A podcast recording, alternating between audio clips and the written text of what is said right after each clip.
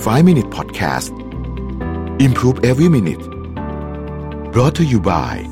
ใหม่เซเลนีโลชั่นและเจลอาบน้ำกลิ่นน้ำหอม ให้ผิวหอมพร้อมบำรุงติดทนทั้งวัน หอมไว้มั่นใจกว่า สวัสดีครับ 5 minutes 99 problems นะครับคำถามวันนี้คือพนักงานขอลาออก แต่เป็นคนที่เราไม่อยากให้ลาออกเนี่ย เราจะมีวิธีการรั้งยังไงดีนะครับ ต้องเรียนอย่างนี้ก่อนว่า อันนี้เป็นปัญหาที่เจอกันอยู่อยู่บ่อยๆนะครับ แล้วก็ผมคิดว่า ถ้าเขาตัดสินใจแล้วเนี่ยต้องบอกว่ายากละนะฮะถ้าตัดสินใจแบบแน่นอนแล้วเนี่ยไม่ไม่ได้ตัดสินใจจากอารมณ์ หรือว่าเพิ่งบางคนอาจจะตัดสินใจแบบว่ามีอารมณ์จากเรื่องอะไรบางอย่าง แล้วก็ตัดสินใจแต่ว่าอย่างนั้นอะพอคุยได้ แต่ถ้าตัดสินใจแบบคิดมาเป็นเดือนๆแล้วแบบเนี้ยยาก ผมคิดว่าคำถามอาจจะขอทวิสต์นิดหนึ่งว่าจริง ๆ ถ้าจะตอบคำถามนี้ผมคิดว่าเราต้องมีกระบวนการในการคอยสังเกต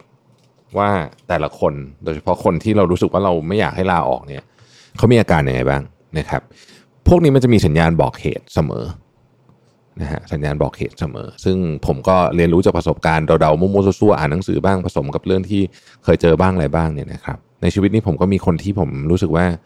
เสียดายมากที่เวลาตอนเขามาลาออกเราก็รู้สึกแบบใจหายเนาะทีนี้พอมาค่อยๆดูจริงๆเนี่ยเราก็พบว่าสิ่งที่ช่วยป้องกันให้ให้ไม่เกิดเหตุการณ์นี้ในอนาคตขึ้นได้เนี่ยนะครับ คืออการคุยกับเขาบ่อยๆเพราะการคุยกับเขาบ่อยๆเนี่ย ซึ่งเป็นการคุยทั้งทั้งแบบ formal ก็คือ one-on-one นะครับหรือคุยแบบไม่ formal เนี่ยอย่างช่วงนี้นี่ผม one-on-one กับกับทีมงานที่เป็น direct report ผมนี่ทุกอาทิตย์ อาจจะมีเว้นบ้างบางทิตย์แต่ว่าส่วนใหญ่คืออาทิตย์ละครั้ง ก็คุยกันนะฮะก็คุยเรื่องงานเรื่องอะไรสารพัดอะทีนี้เราจะจับสัญญาณได้ เวลาเราคุยเราจะจับได้ว่า เอ๊ะเขามีความไม่สบายใจอะไรหรือเปล่านะครับ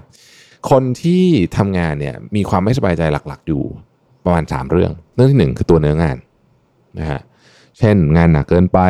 งานทำแล้วไม่อินสปายอันนี้คือเรื่องที่ 1 อันนี้อันจะเป็นอันที่จับสัญญาณง่ายที่สุดนะครับ เพราะว่า ต้องต้องใช้คำว่า อันเนี้ยมันคือเวลาทำงานมันจะเห็นอยู่ละนะเรื่องเรื่องเรื่องเรื่องเนื้องาน อันที่สองคือเรื่องของเพื่อนร่วมงานนะฮะหรือและหรือหัวหน้า อันนี้จะยากนิดนึงโดยเฉพาะถ้าเกิดเขาไม่ค่อยชอบหัวหน้าเขาสมมตินะหรือเขามีปัญหากับหัวหน้าเขาเนี่ยหรือแม้แต่เขามีปัญหากับเราเองเนี่ยนะฮะหัวหน้าเขาจะเป็นเราเองเนี่ยอันนี้ก็จะจับสัญญาณยากหนึ่งแต่มันก็เป็นงานละเอียดนะครับ ที่ต้องคุยแล้วก็ต้องก็ต้องค่อยๆออกมา นะฮะเพื่อนร่วมงานในในในกรณีนี้บางทีรวมถึง process ในการทำงานกับเพื่อนร่วมงานด้วยนะคือตัวตัวคนอาจจะไม่มีปัญหามีปัญหาที่กระบวนการก็มีนะครับ ก็ต้องคอยจับสัญญาณ อันที่ 3 คือเรื่องของผลตอบแทนนะฮะอันนี้ต้องคอยให้ HR คอยเช็คอยู่เรื่อยๆ ว่าผลตอบแทนของเราเนี่ยมันยัง competitive หรือเปล่านะครับแล้วก็ต้องเข้าใจว่าคนที่เรารู้สึกว่าเป็นคนที่เราอยากจะเก็บไว้ เพราะว่าเขาทำงานเก่งเนี่ย ก็มีแนวโน้มว่าเขาอาจจะได้ผลตอบแทนที่เยอะกว่าค่ากลางอยู่หน่อยๆเลยเพราะฉะนั้นเรื่องนี้ก็เป็นเรื่องที่ต้องคอยเช็คอยู่ตลอดเวลานะครับบางทีก็เป็นเรื่องนี้ที่เป็นอิชชูก็เป็นได้นะครับเอ่อทำพวกนี้ถ้าสังเกตสัญญาณบ่อยๆมีปัญหาปุ๊บรีบเข้าไปชาร์จนะฮะแล้วโอกาสที่คนที่เป็นคนที่เราไม่อยากให้ลาออกเนี่ยจะมาลาออกก็จะน้อยลงนะครับแต่ในบางกรณีเนี่ยมันก็ต้องยอมรับว่ามันหลีกเลี่ยงไม่ได้จริง นะฮะเช่นเขาได้งานที่เขาฝันไว้ เป็นงานเป็นงานที่เป็นงานที่เขาฝันอยากอยากทำงานนี้แบบนี้มานานแล้ว แบบนี้เราก็ก็ต้องเราก็ต้องทำใจแล้วเราก็ต้องสนับสนุนแล้วก็ให้กำลังใจให้เขาได้ได้งานที่ดี ได้ไปทำงานที่เขาฝันไว้นะครับบางกรณีเนี่ยเป็นกรณีของเรื่องผลตอบแทนที่เราอาจจะสู้ไม่ไหวจริงๆนะฮะ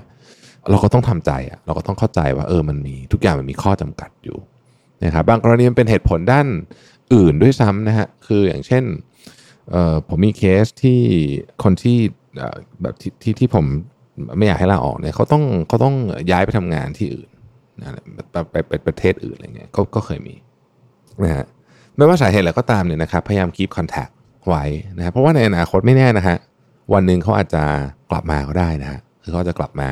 มาร่วมงานกับเราอีกก็ได้นะครับ คนเรามันไม่แน่ฮะชีวิตการทำงานมันวนไปวนมา อย่างที่ผมบอกโลกโลกมัน โลกของเนี่ยคนที่ทำงานโดยเฉพาะในแวดวงเดียวกันเนี่ยมันมันไม่กว้างมากหรอกครับ เดี๋ยวมีโอกาสมากที่ได้กลับมาร่วมงานกันอีกนะครับ ก็หวังว่าจะพอตอบคำถามได้นะฮะขอบคุณที่ติดตาม 5 minutes นะครับ สวัสดีครับ 5 minute podcast improve every minute Presented by เซเลนีโลชั่นและเจลอาบน้ำกลิ่นน้ำหอม หอมไว้ มั่นใจกว่า